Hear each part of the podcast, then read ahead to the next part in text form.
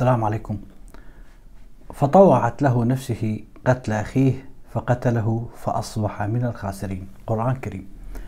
اليوم أتحدث عن رواية الأخوة الأعداء للروائي اليوناني نيكوس كازانزاكيس. وهاي الرواية لها يعني فد آه، معزة خاصة عندي لأنه من قرأتها قبل تقريبا 30 عام آه، بكيت وأنا أقرأها مو مرة واحدة مرات عديدة أثناء تصفح الرواية. وهي هاي الرواية الوحيدة اللي أبكتني. وثانيا أثناء قراءة هاي الرواية تقريبا نهاية سنة 88 كانت الحرب الأهلية اللبنانية على وشك الانتهاء. الحرب الأهلية اللبنانية اللي بدأت سنة 75 وانتهت سنة 1990 واللي راحوا ضحيتها 120 ألف لبناني مع مليون نازح تقريبا.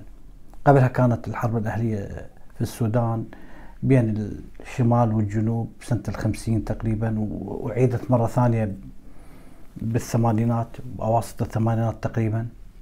واللي أيضا راحوا بها تقريبا مليون أو بهال بهالعدد تقريبا بين العرب المسلمين في الشمال وبين المسيحيين والوثنيين غير العرب الموجودين بالجنوب. والنتيجة تقسم السودان. لم تلبث أن تنتهي الحرب الأهلية اللبنانية وإذا بحرب أهلية أخرى في الجزائر اللي يسموها العشرية السوداء الجزائر اللي راحوا ضحيتها 150 تقريبا من 120 إلى 150 ألف جزائري. قرى بأكملها أبيدت. يعني كانوا ذول أصحاب الأيديولوجيا الدينية يدخلون على قرية بأكملها يمحوها هي وأطفالها ونسائها ورجالها وشبابها. العشرية السوداء اللي استمرت من التسعين للألفين. أو 92 91 كان هدفهم تطبيق الشريعة الإسلامية السمحاء. قتلوا 120 ألف شخص. يعني لو مستلمين الحكم يمكن كان قتلوا مليون جزائري. يعني 120 ألف شخص هاي بروفا بعدها يعني حتى حرب أهلية برواندا يمكن راحوا تقريبا بها مليون شخص. بعدها حتى حرب أهلية بيوغوسلافيا الدول اللي كانت تابعة ليوغوسلافيا البوسنة والهرسك وغيرها أيضا راحوا بها مئات الآلاف ما عدا التهجير وال... بس ما كنت أتوقع أنه راح يصير حرب أهلية في بلدي العراق آه لأنه يعني كان شيء صعب أنه تتصور هؤلاء الأخوة داخل الوطن الواحد والعيش المشترك والتاريخ الواحد والمصير الواحد أنه يتقاتلون في فيما بينهم. وتقاتلوا. تقاتلوا. وأني شاهد يعني على هذا العصر شاهد على هاي الحرب الأهلية اللي راحوا ضحيتها. ما أعرف كم مئة ألف أو أكثر أو أقل ما عدا الملايين اللي تهجرت واللي تركت بلدها. والحقيقة يعني أقدر أقول إنه أبطال هاي الحرب الأهلية بلا منازع هم رجال الدين. اللي كانوا يعني يوقظون في أتباعهم يوقظون ما تم آه، نسيانه في كتب التاريخ. رجل الدين مهمته هو البحث والنبش في كتب تاريخية عفى عليها الزمن من أجل تثبيت عقيدته ومن أجل البحث عن سيئات ومساوئ المذهب أو الأديان الأخرى. بالنتيجة كانوا يرفعون شعار أقتل من أجل المذهب من أجل الدين من أجل الوطن. والسذج يقتلون. وهؤلاء اللي يحملون السلاح يقتلون أخ يعني إخوتهم في الوطن. هؤلاء يعني أنا شاهد أيضا عليهم هم من سفلة ومنحطي المجتمع العراقي بلا منازع. لأن لا يمكن لإنسان شريف وإنسان يحمل ذرة إنسانية أن يقتل أخوه لمجرد أنه مختلف معاه بالأيديولوجيا بالمذهب بالفكر بالعقيدة. إذا أنت مذهبك أو فكرك أو عقيدتك سيء. وبالنتيجة لم يتوقف الحرب الأهلية على العراق وإذا بحرب أهلية أخرى في سوريا. وإذا ملايين السوريين يتركون وطنهم ويقعون بين مطرقة الحكومة الدكتاتورية. وبين أصحاب الأيديولوجيا الإرهابية الإسلامية وبعدها حرب أهلية أخرى في اليمن.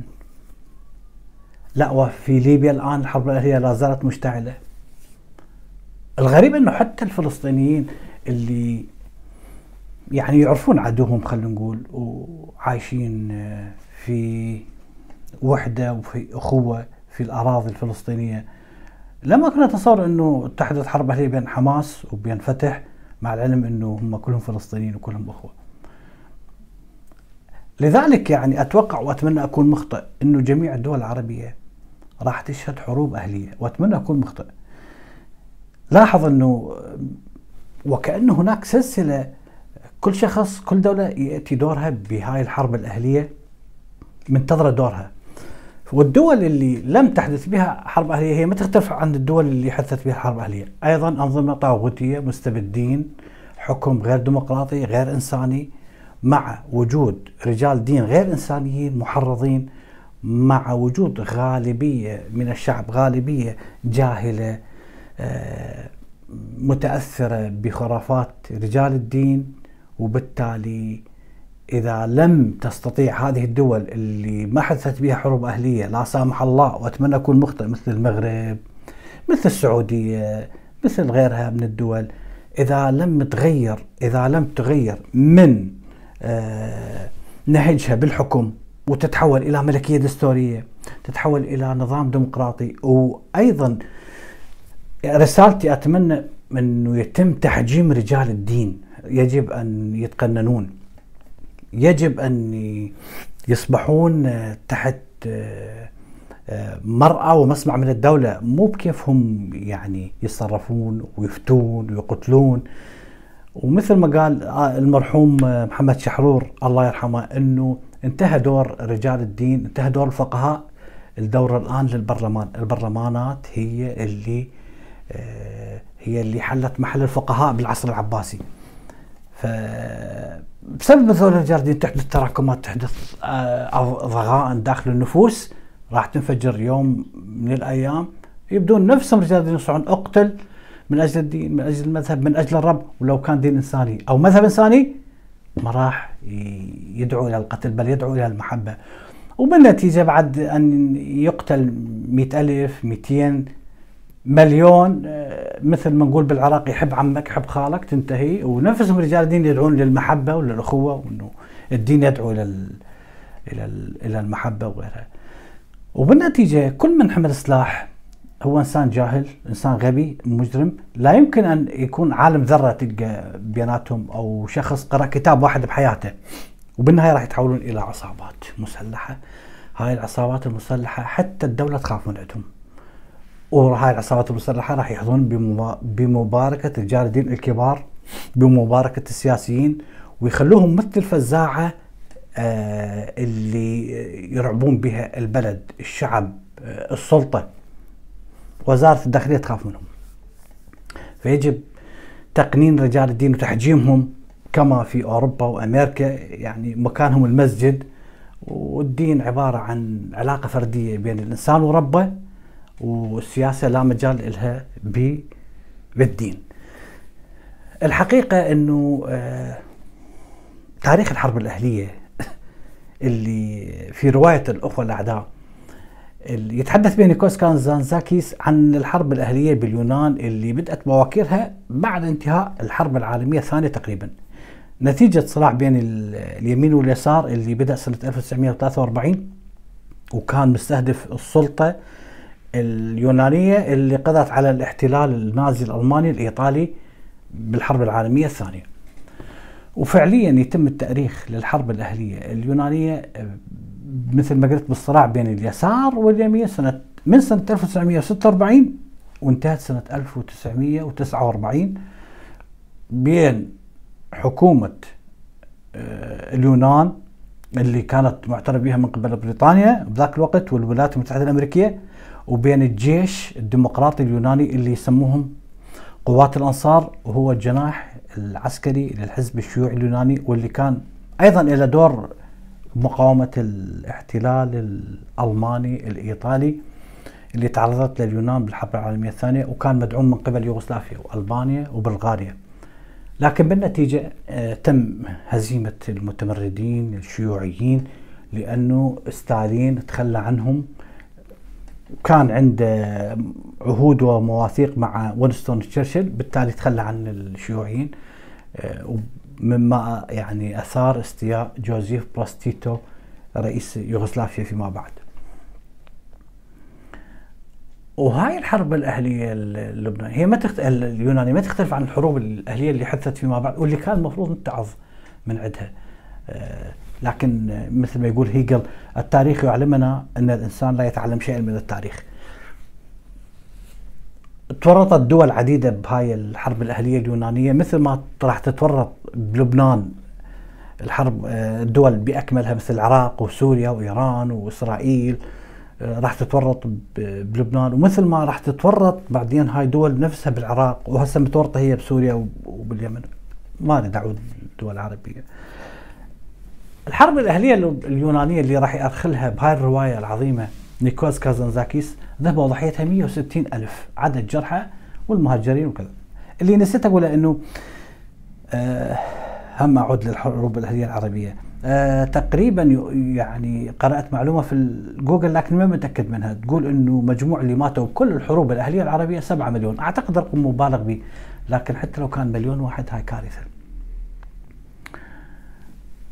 نيكوس كازانزاكي صاحب زوربا اليوناني وصاحب آه الإغواء الأخير للمسيح صاحب المسيح يقتل من جديد القضية الأولى في معظم مؤلفاته اللي إلها دور كبير عنده هي الدين.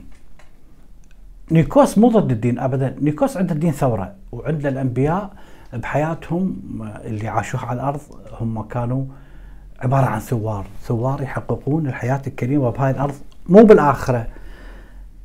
ولا يدفعون الإنسان للتخلي عن هاي الدنيا أبدا. وأيضا عند رجال الدين برواية نيكوس كازانزاكي ينقسمون إلى قسمين دجالين آه، انتهازيين مزيفين. يسرقون الخبز من أفواه الجوعى ويدافعون عن السلطان الظالم. أو رجال دين ثوار يرفعون راية الثورة مع راية الدين. من أجل نصرة الحق والعدالة. والحقيقة راح نشوف بهاي الرواية. يعني الغالبية هم من رجال الدين الناس المنافقين. وإحنا اللي راح نعرفه أن نيكوس كازانزاكي بابطال روايته يهاجم الدين الدين السيء من خلال القسيس بطل الرواية القسيس القسيس الأب يانا روس. في جانبين من أسوأ جوانب الدين. فهو الأب يانا روس يتولى مهمة الدفاع عن عن الدين من ذول من هؤلاء المزيفين الدجالين اللي يبتزون السكان باسم الدين. وأيضا بنفس الوقت ينتقد رجال الدين الجيدين اللي اعتزلوا الحياة في دير آه، وليس لهم علاقة بالأمور وبالحياة إن شرقت وإن غربت. فوصفهم بأنهم عبارة عن ناس شرهين ناس خاملين. وراح نعرف بأنه هذا الرجل غير محبوب لا من أعيان القرية ولا من الوطنيين. كان كلهم كانوا يبغضون هذا الاب ياناروس لماذا؟ لأن ابنه الكابتن دراكوس هو زعيم الشيوعيين اللي كان في قمة الجبل، الشيوعيين كانوا فوق يعني بالجبل. وبنفس الوقت فيكرهوه وبنفس الوقت حتى ابنه الكابتن دراكوس زعيم الشيوعيين يكرهه. لتربيته القاسيه له. الحقيقة هو مو أول شخص أو أول روائي فضح رجال الدين قبل دوستويفسكي دوستويفسكي برواية الأخوة كرمزوف أيضا فضح المؤسسات الدينية آه عن طريق الأب زوسيما وأليوشا اللي يتعرف على الأب زوسيما رجل دين وراح يعرف أنه هاي مؤسسة دينية مو مثل ما يصوروها الغشمة أو نقول السذج مصورها مؤسسة مليئة بالأنبياء. لا من آه نسيت. آه كازان زاكي آه كان عاش فترة في جبل آه آتوس المقدس وتعرف على رجال الدين وراح يفضحهم بهاي الرواية. دوستوفسكي قبل وبدون أن يدخل في آه، يعني المؤسسات الدينية آه، فضحهم في رواية الأخوة كرمزوف.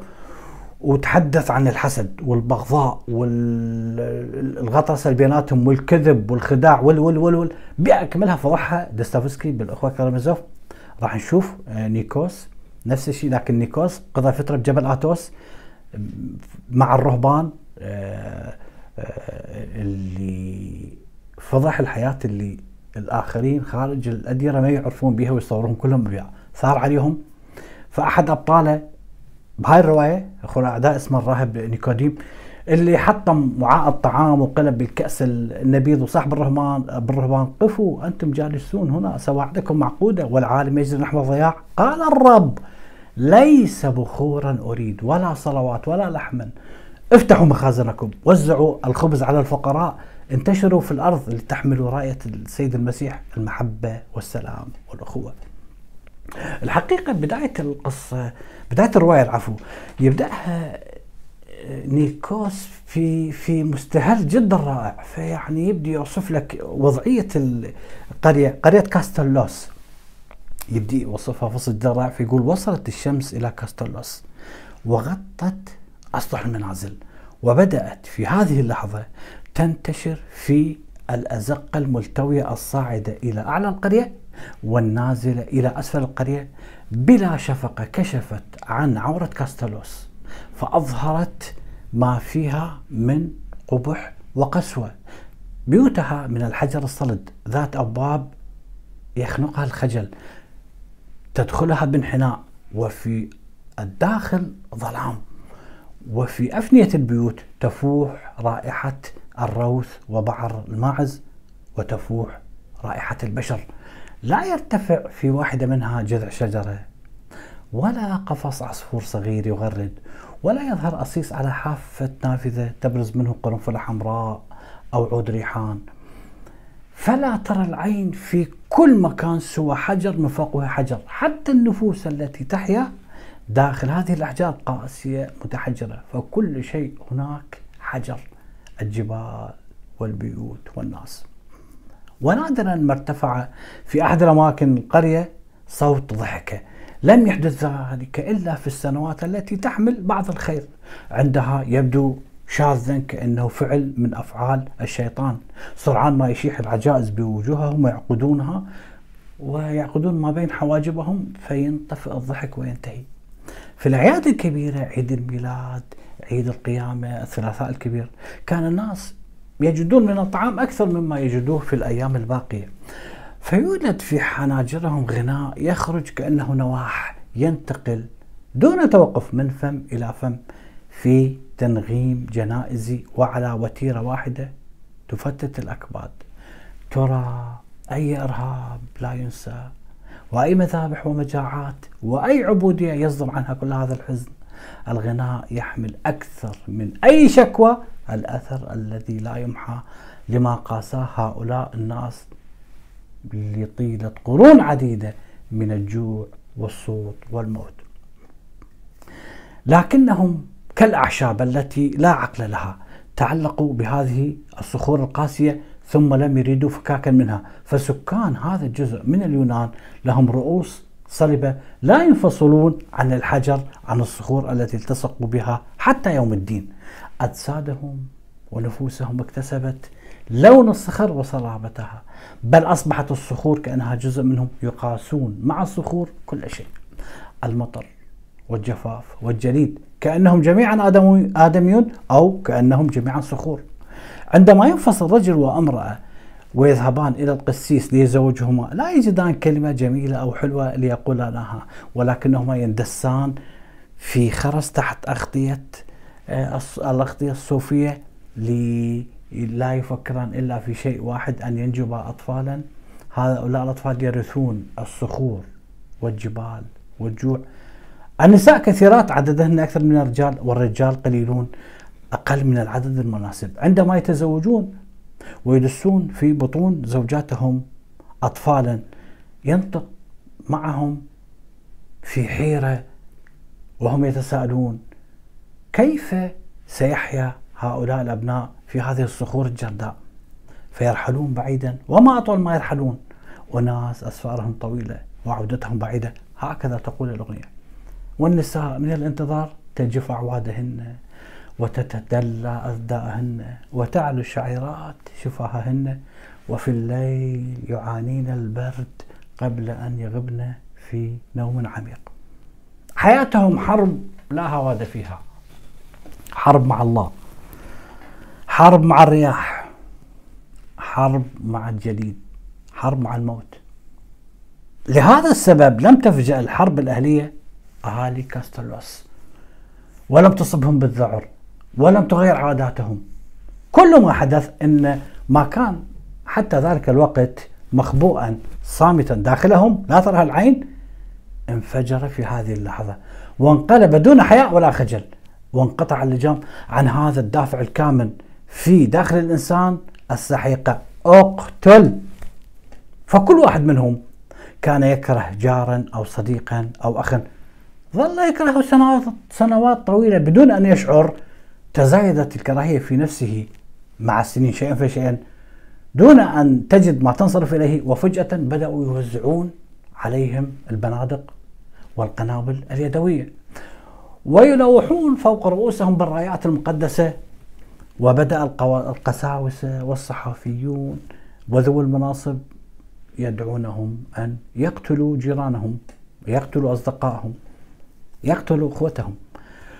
ويقول لهم أن هذا هو الطريق الوحيد لينقذوا الدين والوطن. هكذا ظهر فجأة تبرير ديني لهذا الشيء المكتوب على جبين الإنسان منذ القدم.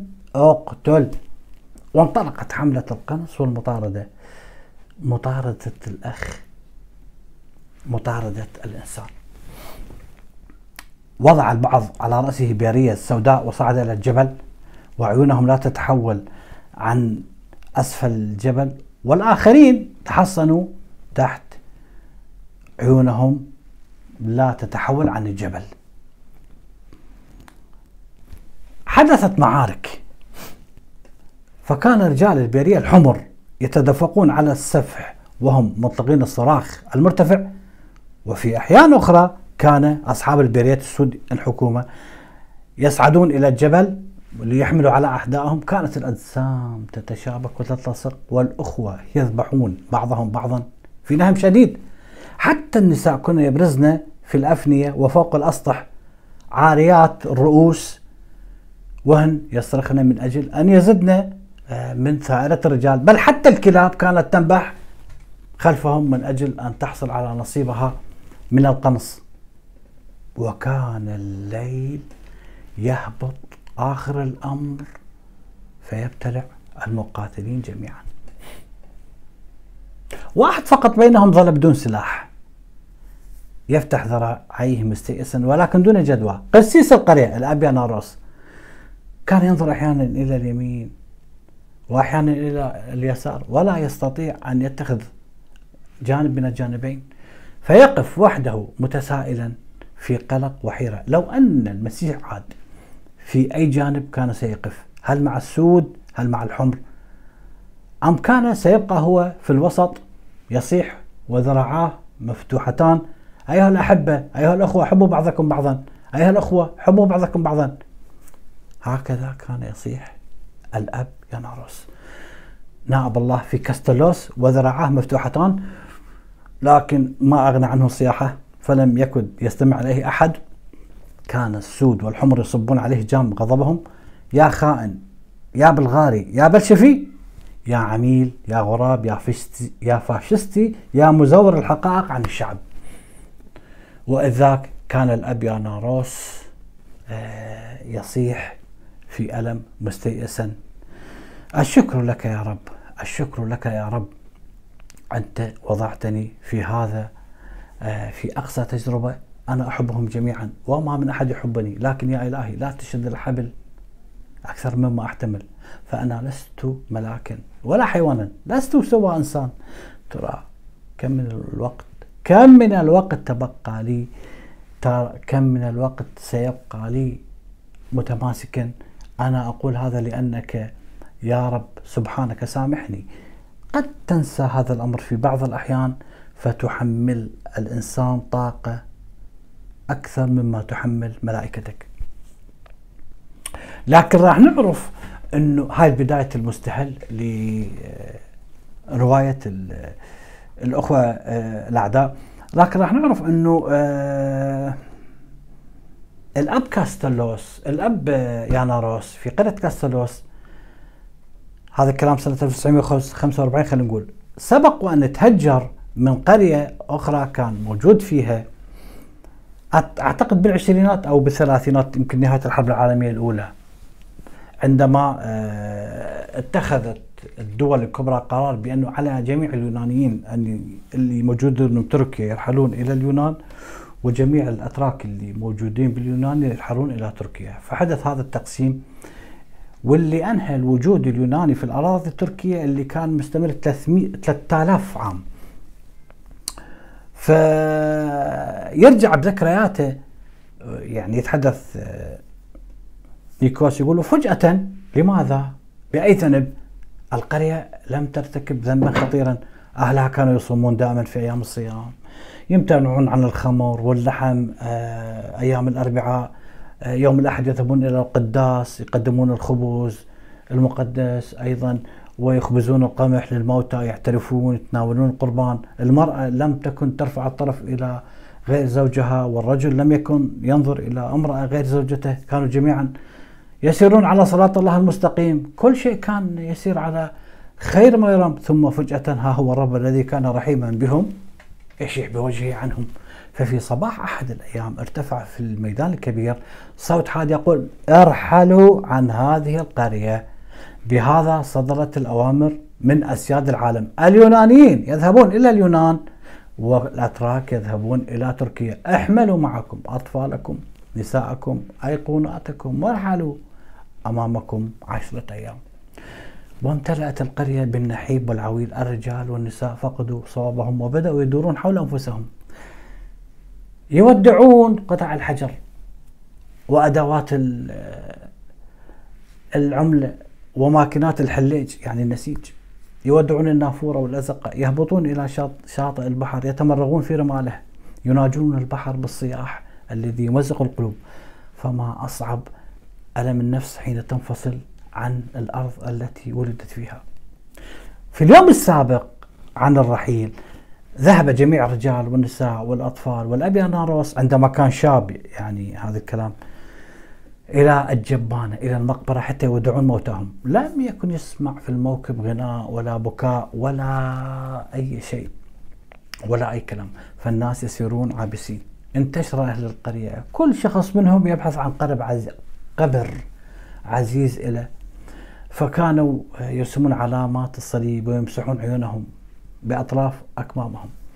وداعا أيها الآباء والأجداد وداعا وبدأوا يمرغون وجوههم على هذه التربة الندية يقبلونها ويحكون فيها رؤوسهم وخدودهم وجباههم يقبلون فيها تراب آبائهم وأجدادهم وأبنائهم قبل أن يرحلوا عنهم. وفي كل مرة كان يرتفع الصياح وداعا يا أخي وداعا يا ابني وداعا يا أبي وداعا يا أمي.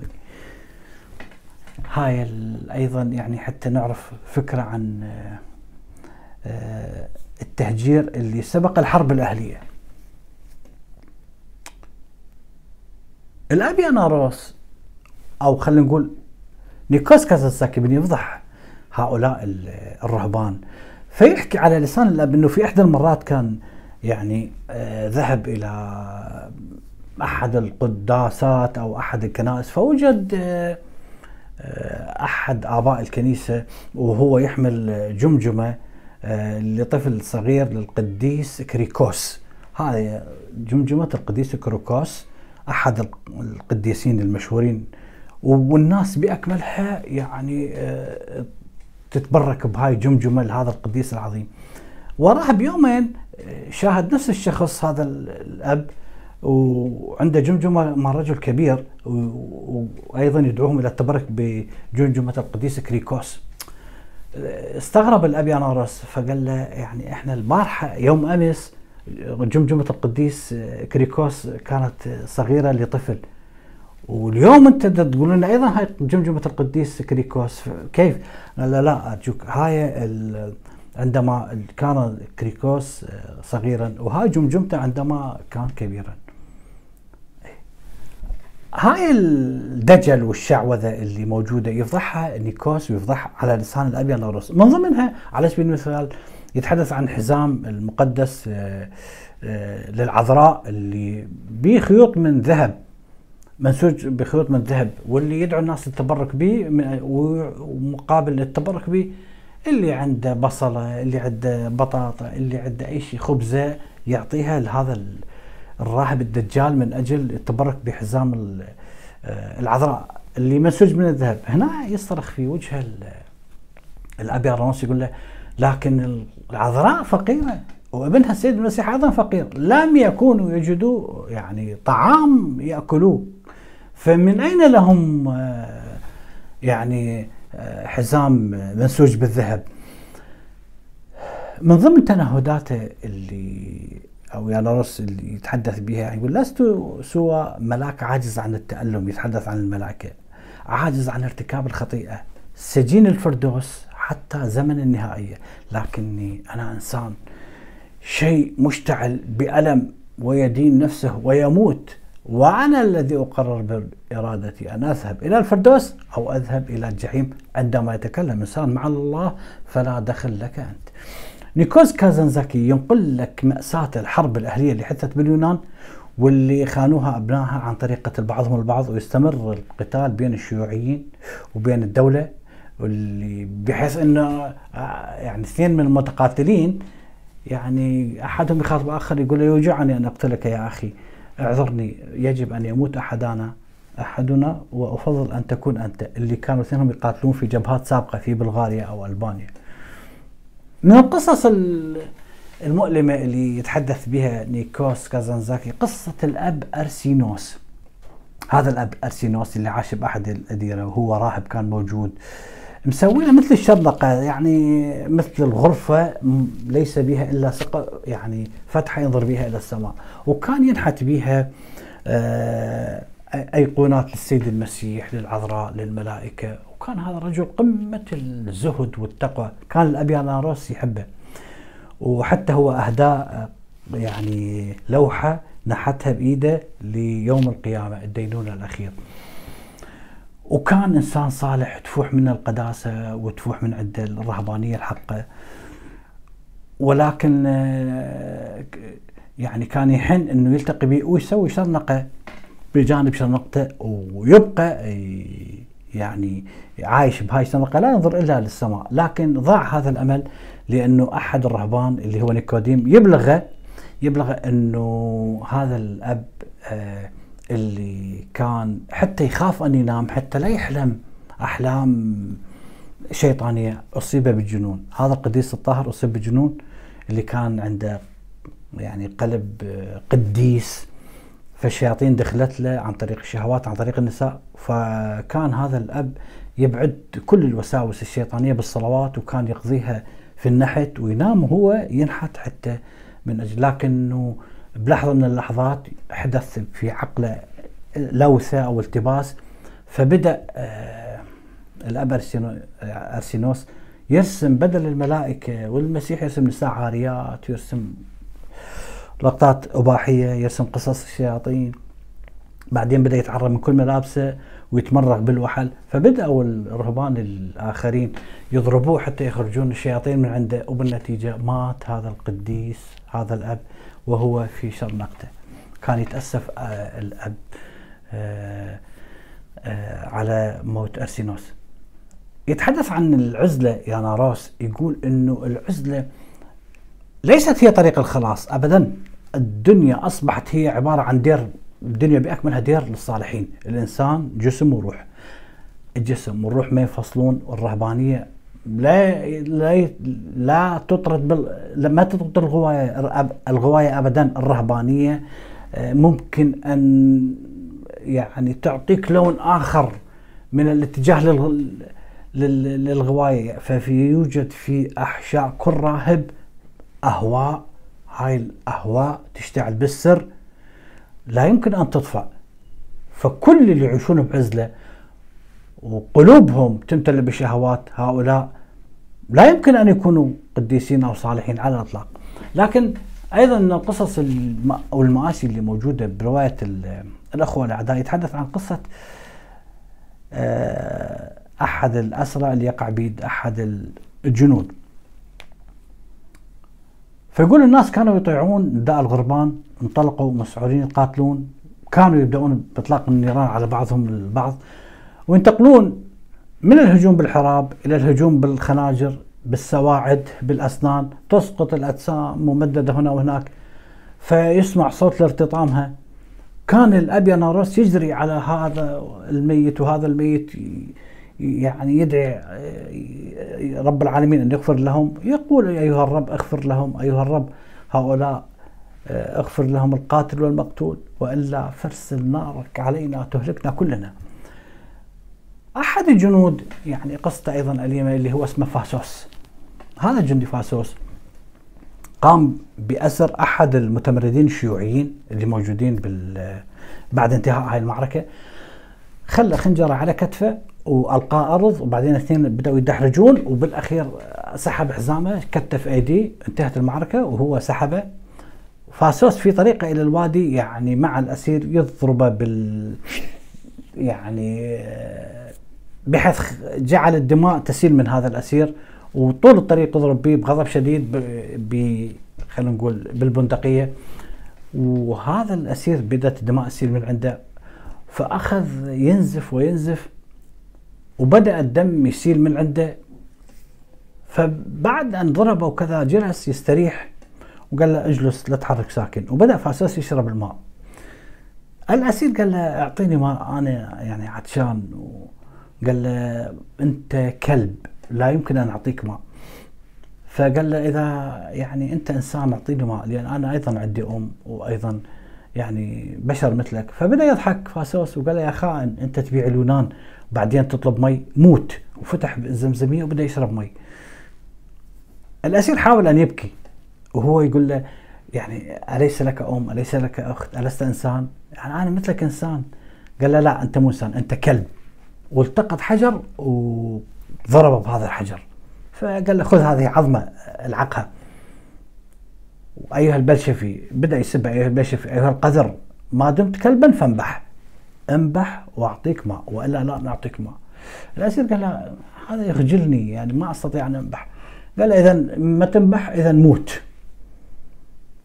فبدأ يسأله قال له يعني هل عندكم على قيد الحياة؟ هذا فاسوس يسأل هذا الأسير. فقال له نعم. وبدأ يعني مد رأسه إلى القرية اللي تسكن بها أمه وبدات نظراته شاردة. ثم بدأ ينبح نباح غريب بحيث هذا النباح نباح مثل الكلب بحيث هذا النباح وصل إلى القرية وبدأت كل كلاب القرية تنبح. وظل ينبح ينبح بصوت يعني غريب ما يتوقف ترددت أصوات صوت هذا النباح في كل مكان. وبالنتيجة خرج من هذا الأصوات الكلاب وصوته فد نغم مؤتلف. بالنتيجة تجمد قلب فاسوس وانتهت ضحكته. لم يسمع بحياته فاسوس مثل هذا الألم ومثل هذا القهر مثل هذا النباح. فقفز على الأسير وغلق فمه. اسكت فقط اسكت وأعطاه ماء اشرب مي. وإلا قتلتك. اشرب. فالفتى شرب من الماء وتقريبا ردت به روحه.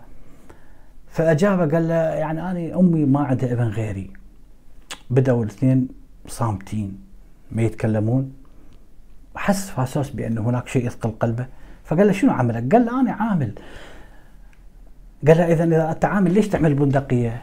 ما الذي فعلته بك اليونان؟ لماذا تقتل ال... لماذا تحارب الدين؟ لماذا لماذا؟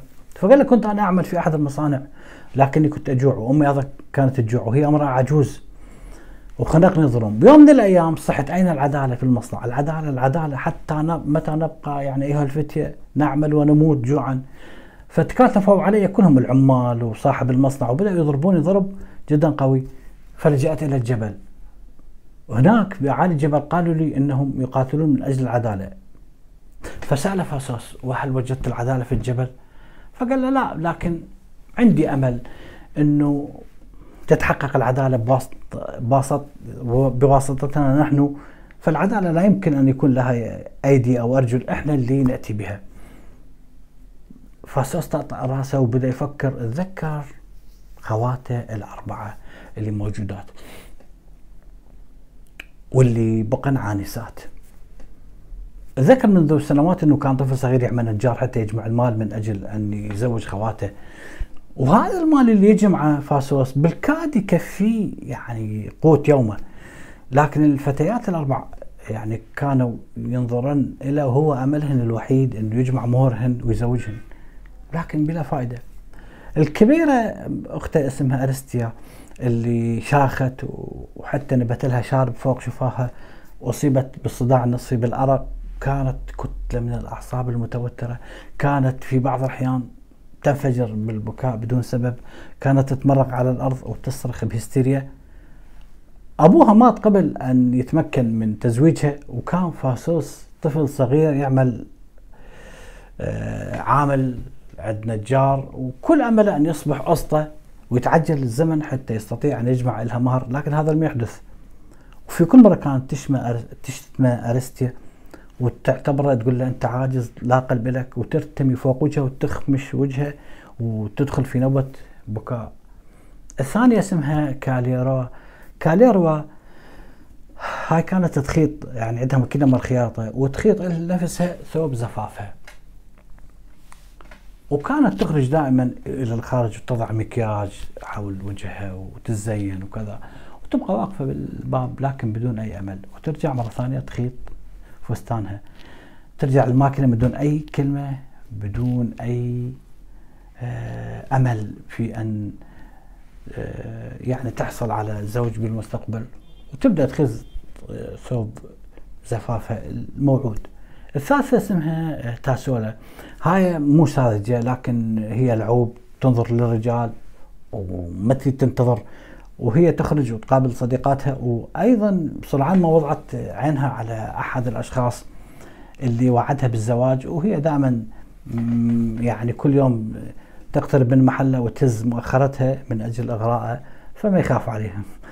آه الأخيرة آه، طفلة صغيرة آه دروسولا هاي دروسولا آه يعني فتاة صغيرة تريد تدرس وكل أملها إنه تصبح معلمة لكن آه هذا يثقل قلب آه فاسوس على خواته الاثنين الكبيرات. فبينه وبين نفسه يقول يجب أن أكسب ما يكفي لتزويجهم وإلا راح طوال عمري أتحمل إثمهم. وكيف أستطيع أن أتزوج المرأة اللي أحبها وأنا عندي أربع خوات آه كان المفروض علي أن أزوجهم اولا. فتنهد ورفع رأسه ونظر إلى الأسير والأسير أيضا بنفس الوقت كان هو أيضا مطرب فكر أن يركلب قدمه حتى يعني ينفع عن نفسه. فكر أن يبصق عليه أن يهينه حتى يعني ينفع عن شيء موجود بقلبه لكنه غير رأيه فجأة وقال له أنت مثلي أيها الشيطان الصغير تكدح وتتعب.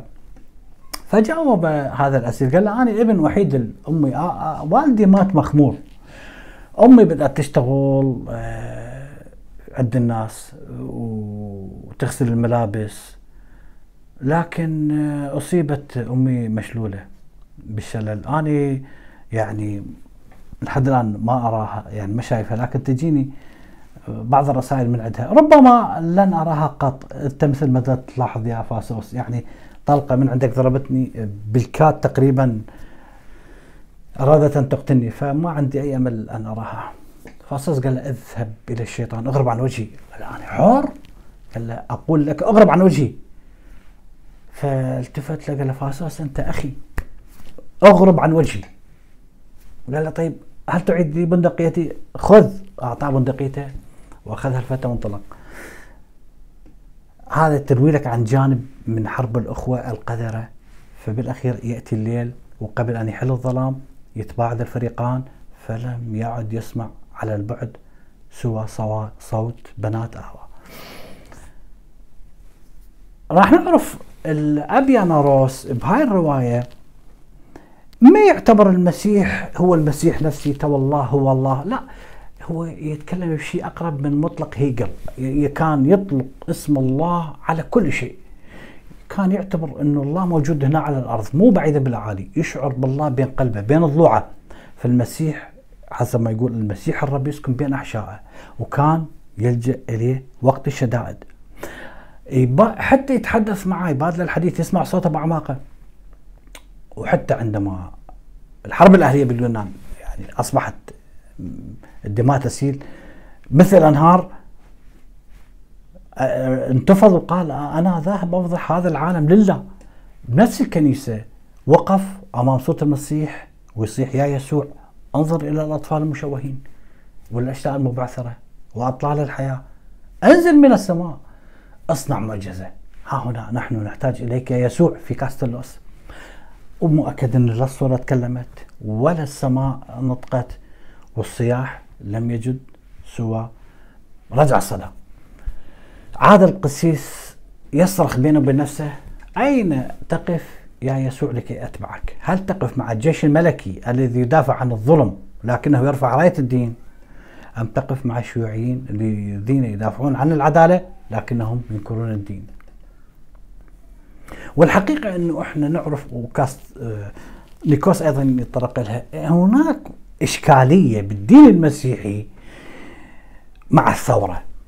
فالمسيحية اللي تتحدث عن قصة آه، صلب المسيح عن قصة الاستسلام للأعداء من أجل أنقاذ البشرية عن قصة الخد الأيمن والخد الأيسر من صفعك على خدك الأيمن فاصفحه على خده الأيسر.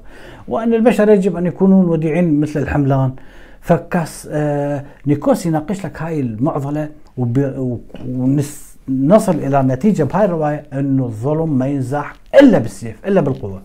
وأنه العين بالعين والسن بالسن وأن التسليم للأعداء راح يزيدهم عدوان.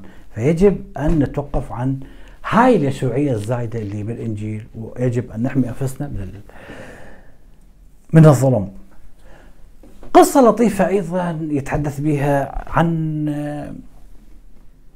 المدينة اللي تصبح خراب بسبب قتل الأخوة لبعضهم كاستلوس تصبح خراب الدخان بأطلالها تفوح رائحة الجيف النتنة الكلاب تأكل الجيف وكذلك القطط الجائعة. وقف هنا الأب ياناروس بمنتصف الطريق وهو يشعر كأنه مجنون من من من هذا اللي دا يشاهده من ويبحث عن أي شخص يسأله بس فقط سؤال واحد. وكل لحظة يمر شخص مثل السكران يترنح جسمه جسم إنسان لكن وجهه مشوه مليء بالطين والدم والتراب. وشاهد شخص بهالوضعية ومع ذلك من فمه يعني يسيل دم. وبدأ يسأل الابيانوروس يقول له أتوسل إليك يا سيدي العزيز أتوسل إليك قل لي هل أنا مجنون؟ فالرجل يجيبه يقول له ماذا أقول لك سيدي الكريم؟ هل تستطيع أن تقول لي عما إذا كنت أنا مجنون؟ أنا مثلك لا أعرف شيئا وبدا يعني يمسك بالدم يسقط من فمه ويركض وهو آه، يضحك والابياناروس في مفترق الطرق لا يعرف هل هو مجنون أم لا.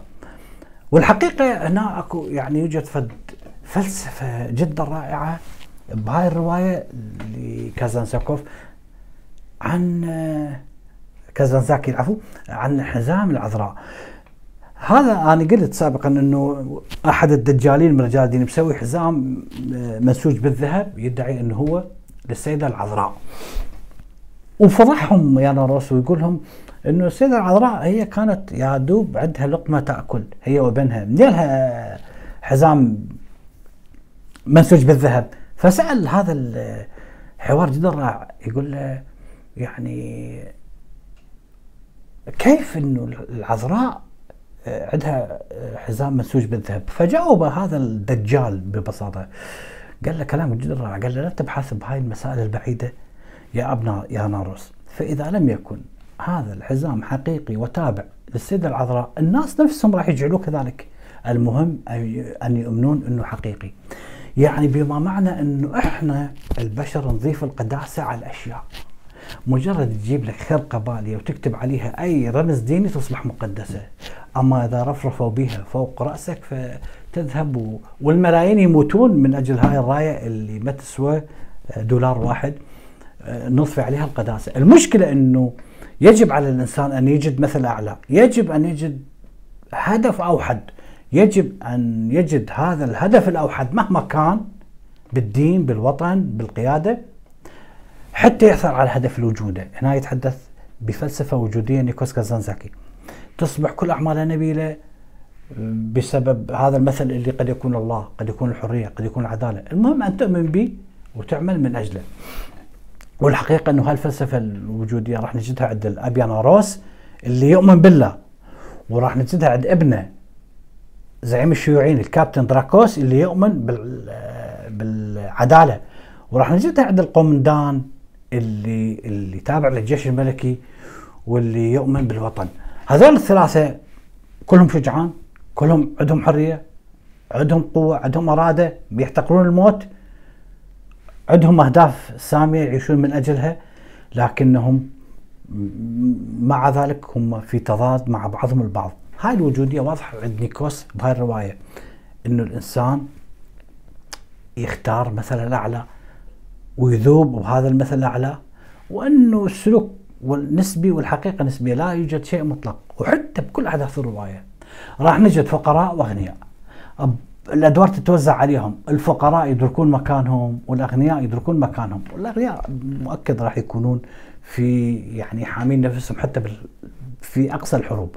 أيضا راح نجد القومندان اللي حارب اللي يحارب الشيوعيين واللي يرتكب جرائم يعني من أجل الوطن هو مؤمن بشيء يؤمن به مؤمن آه، بقضية آه، يعتبرها عادلة. كانوا كلهم الفقراء والأغنياء والقومندان والشيوعيين يشعرون بنفسهم بوجههم الحقيقي. كانوا يشعرون حتى ضعفاء بأنهم ضعفاء عاجزون. والحقيقة أنه نيكوس كازانساكي كان متأثر بالشيوعية وأيضا قبل ما أنسى التقى بلينين. في إحدى السنوات كان معجب جدا بلينين لكن وزاره بموسكو وتحمس للشيوعية جدا لكن مع اختلاف الحرية الفردية. هنا اختلف مع الشيوعيين. قال إنه حرية الفرد كرامة الفرد رغبته بأن يشعر آه إنه طريق الثوره مو مفروض عليه. آه هاي الأمور اللي اختلف بها مع الشيوعيين. فكان يعني آه ما مندفع جدا. يعني تراجع تقريبا عن تأييده للينين والثوره بشكل. لهذا السبب البطل في رواية آه، الأخوة الأعداء الأبيض راس رفع رايته الخاصة هو أن يبحث عن طريق ثالث. هذا الطريق لا يقحم الدين بمشاكل الدنيا ولا ينكر الدين من أجل الدنيا. لكنه يضع الدين في مكانه الحقيقي في المسجد في الكنيسة في الدير وليس في السياسة وليس في نمط الحياة. الدين علاقة شخصية بين الإنسان وخالقه لا يجب أن نقحمه في أمور أخرى. لكن أحد أو مو أحد ابن في حوار بنهاية الرواية ابنه القائد الشيوعي جاوب يقول له كيف أنت تستطيع أن تعطي الحرية الفردية والكرامة الشخص عدوك اللي يريدون يسفكون دمك؟ فاسمع يعني يقول له اسمع يا أبانا وحب السماء. لو تركنا كل الناس أحرار راح تضيع وراح يختفي الشعب وراح يصبحون الحثالات هم اللي يتحكمون. اصبر الحرية تأتي بدورها. تأتي بدورها عندما ينتهي الجوع تنتهي المذابح. راح يستعيد الإنسان حريته. كلام منطقي لكنه الشيوعيين آه لغوا الحرية بالكامل. من ضمن المآسي بهاي الرواية الأبيض نورس يجي الطفل يأكل تراب. طفل صغير جائع. وماسك بيده حفنة من تراب يأكلها. يستغرب الابيض يقول له ماذا أكلت؟ فيمد إيده يأشر إلى التراب من التراب. يغلى الدم في وجه الأبيانوروس وتخنق العبرة ويصرخ هذا علم بقيت وأنت الذي تمسكه يا إلهي؟ أليس خيرا له أن تدفعه لهذا العالم؟ فيتحطم ألف قطعة ويعود بعد ذلك طينا تخلق منه عالما أفضل ألا ترى هذا الطفل يأكل تراب؟ وأيضا من المآسي بهاي القصة مآسي كثيرة. أنا أخذ يعني نبض قصص قليلة. توجد عجوز اسمها آه، آريتي يموت حفيدها. فعندما يموت آه، حفيد هاي العجوزة آرتي تطلق صرخة هستيرية ما بها دموع لأنه دموعها جفت بسبب كثرة الموتى والألم. تجهش بكاء بكاء بدون دموع. عندما يأتي الأبياناروس تصرخ بوجهها تقول له قبل أن تصرخ وإذا بها تطلق ضحكة ضحكة هستيرية بوحشية تقول لها يا أبي أنا مات. اذهب وقل لمولاك. تقصد يعني الله اذهب وقل لمولاك. ألم تكن لديه كسرة خبز صغيرة يعطيه إياها بدل أن يموت؟ ولما نحاول أن يحذرها أنه هذا كفر أجابته لماذا أكفر؟ ما الذي أخشاه ماذا يستطيع الله أن يفعل بي بعد ذلك؟ هاي المرأة كانت عايشة من أجل حفيدها اللي تريده يكبر أمام عيونها و... وتعيش وياه إلى أن نشوفه رجل وإذا به مات فلم يعد داعي للحياة ولم تعتق شيئا.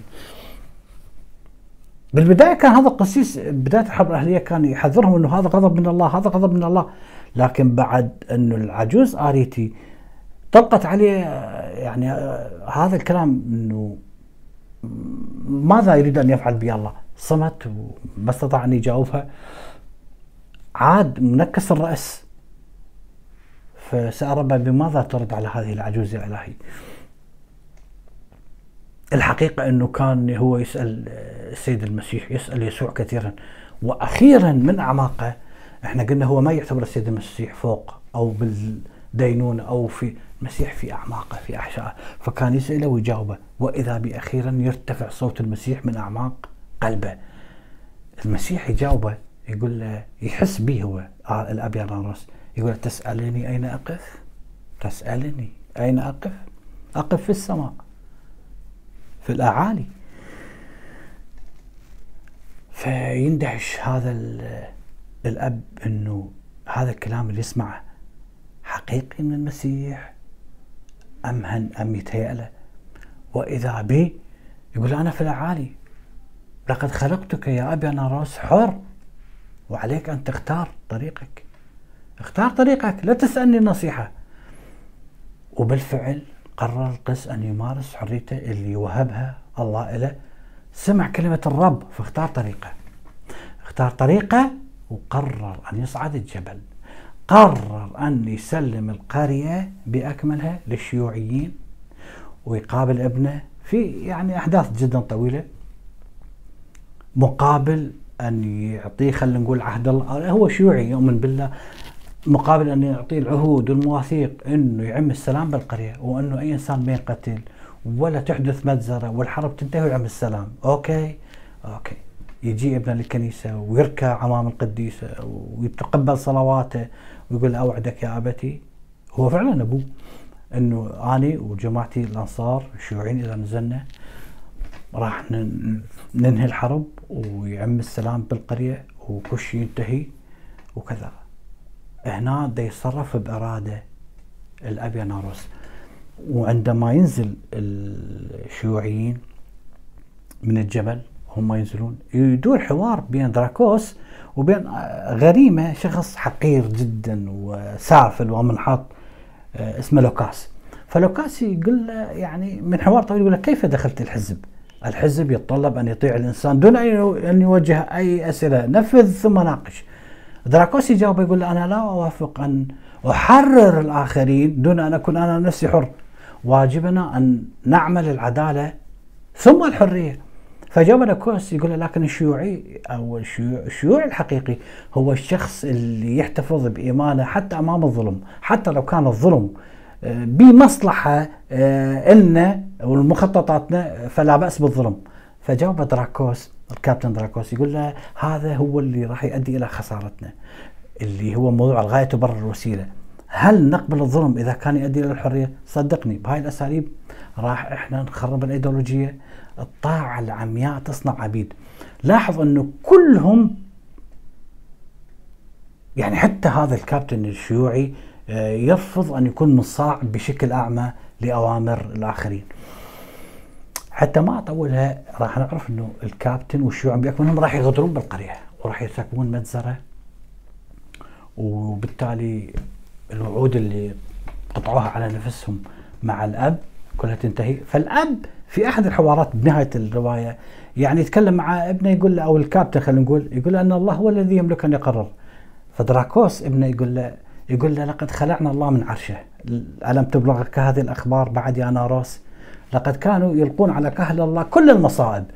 عادلا كان أو أو ظالما لكن عندما خلعنا الله من عرشه وتربع الإنسان على عرشه أصبحنا إحنا المسؤولين.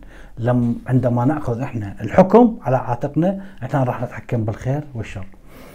والحقيقة هنا أتكلم عن شخصية القومندان هذا اللي يقدم لنا يعني كوس كازانزاكي بالبداية وكأنه يعني إنسان طاغية ومستبد وجزار وفعلا يعني هو يعني آه، جندي. هو صحيح برتبة قومندان ضابط كبير لكن ينفذ اوامر الدولة ومؤمن بهدفه. فعندما آه، طبعا يأسروهم بأكملهم الجنود والضباط والهاي الكابتن ينظر إلى القومندان فيباع عليه بدهشه ويقول آه كم انهار هذا الرجل المشهور لم يبقى منه سوى عظم هذا هو البطل الصموت اللي ملأ اسم الجبال وبينه وبين نفسه يتحدث الكابتن دراكوس يقول خسارة انه إنه مثل هاي النفوس ليست معنا. كان يجب أن تكون كل الفضائل في معسكر الشيوعيين وكل الرذائل عند اعدائنا الاخرين. لأنه إحنا عندنا جبناء كثيرين وهم عندهم ابطال كثيرين. أنا أعتقد أن الله خلط أوراق اللعب فلم يعد يمكن إعادة ترتيبها.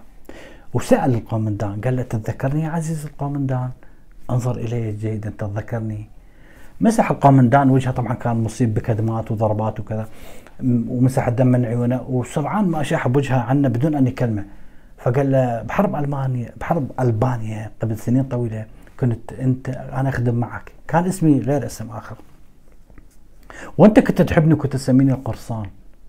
وكنت دائما تستدعيني بالمهمات الخطيرة وتقول لي هيا أيها القرصان لنصنع معجزة. وفي أحد المرات تمت إصابة قدمك وحملتك لمدة خمس ساعات إلى المستشفى. وأنت جاوبتني لقد أنقذت حياتي.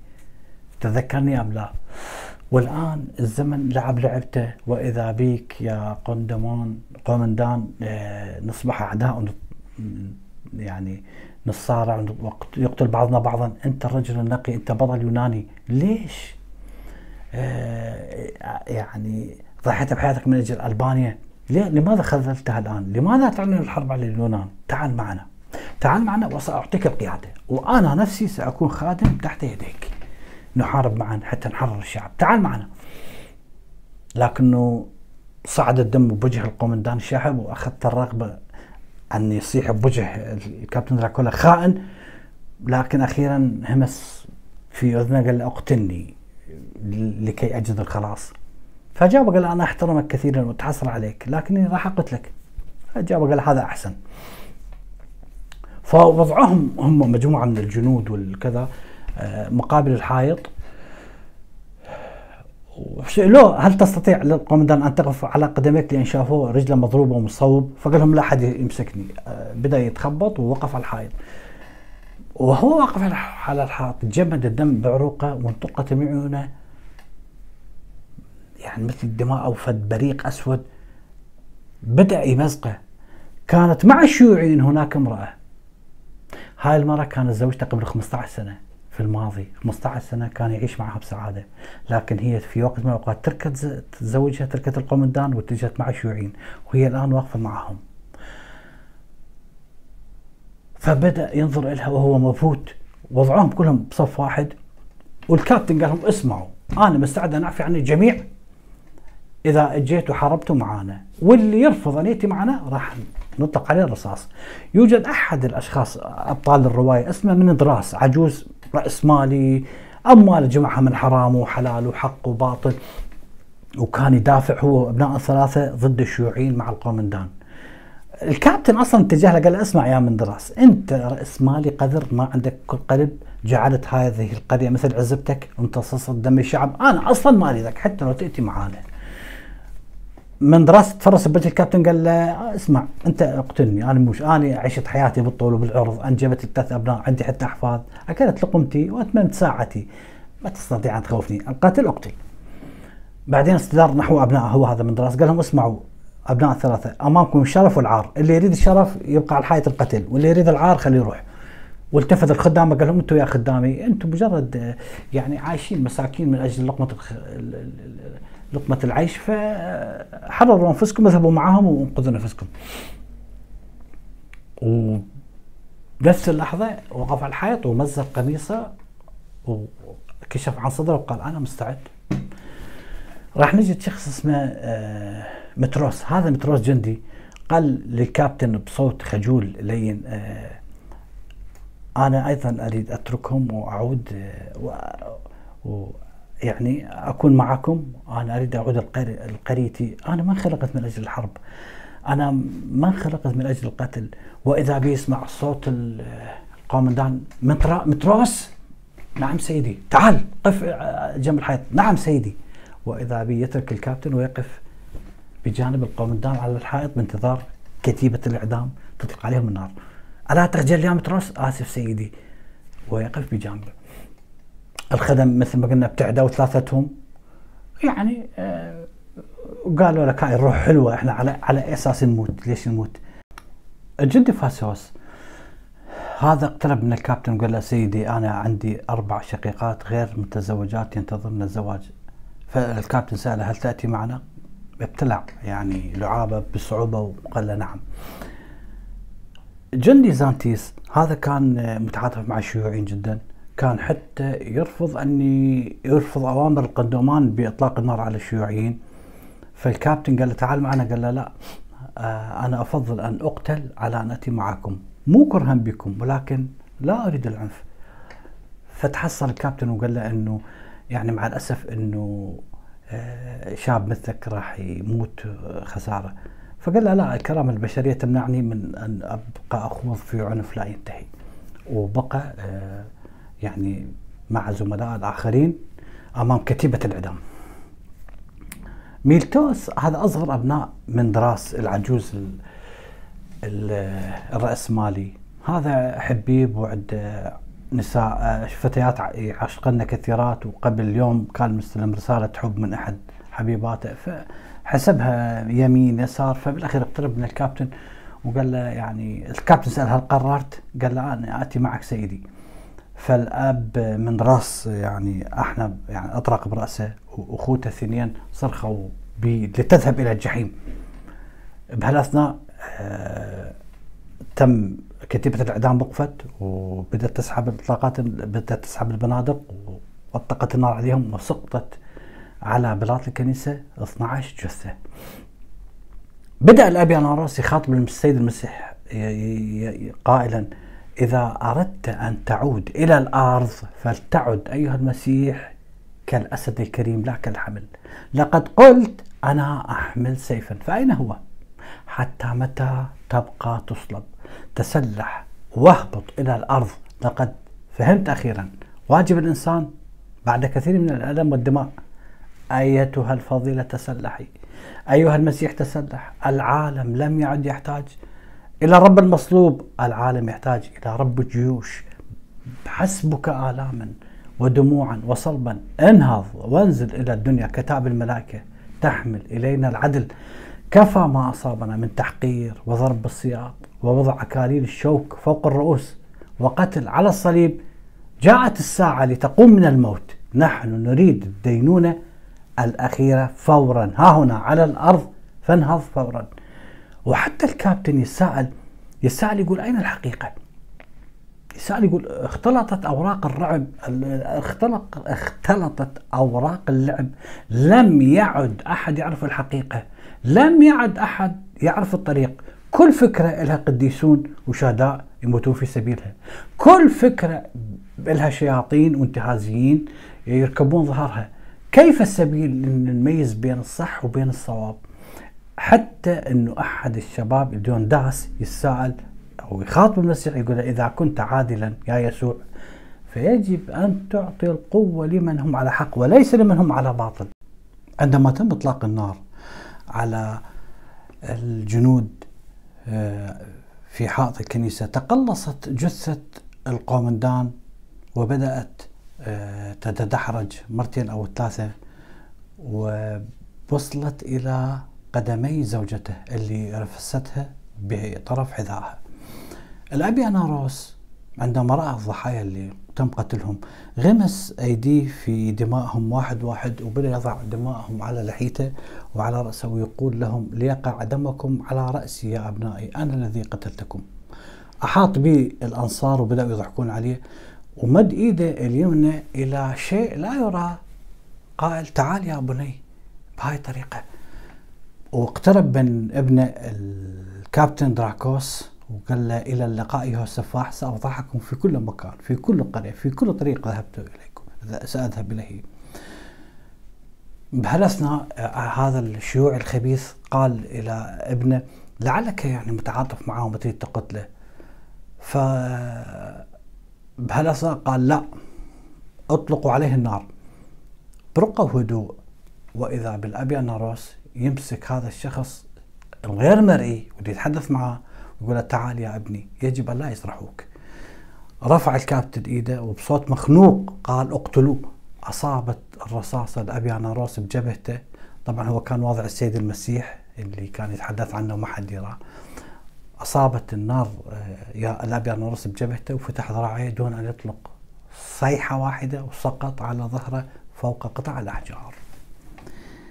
دون فوق قبر الروائي نيكوس كازانزاكيس العبارة التالية لا أرجو شيئا لا أخشى شيئا أنا حر.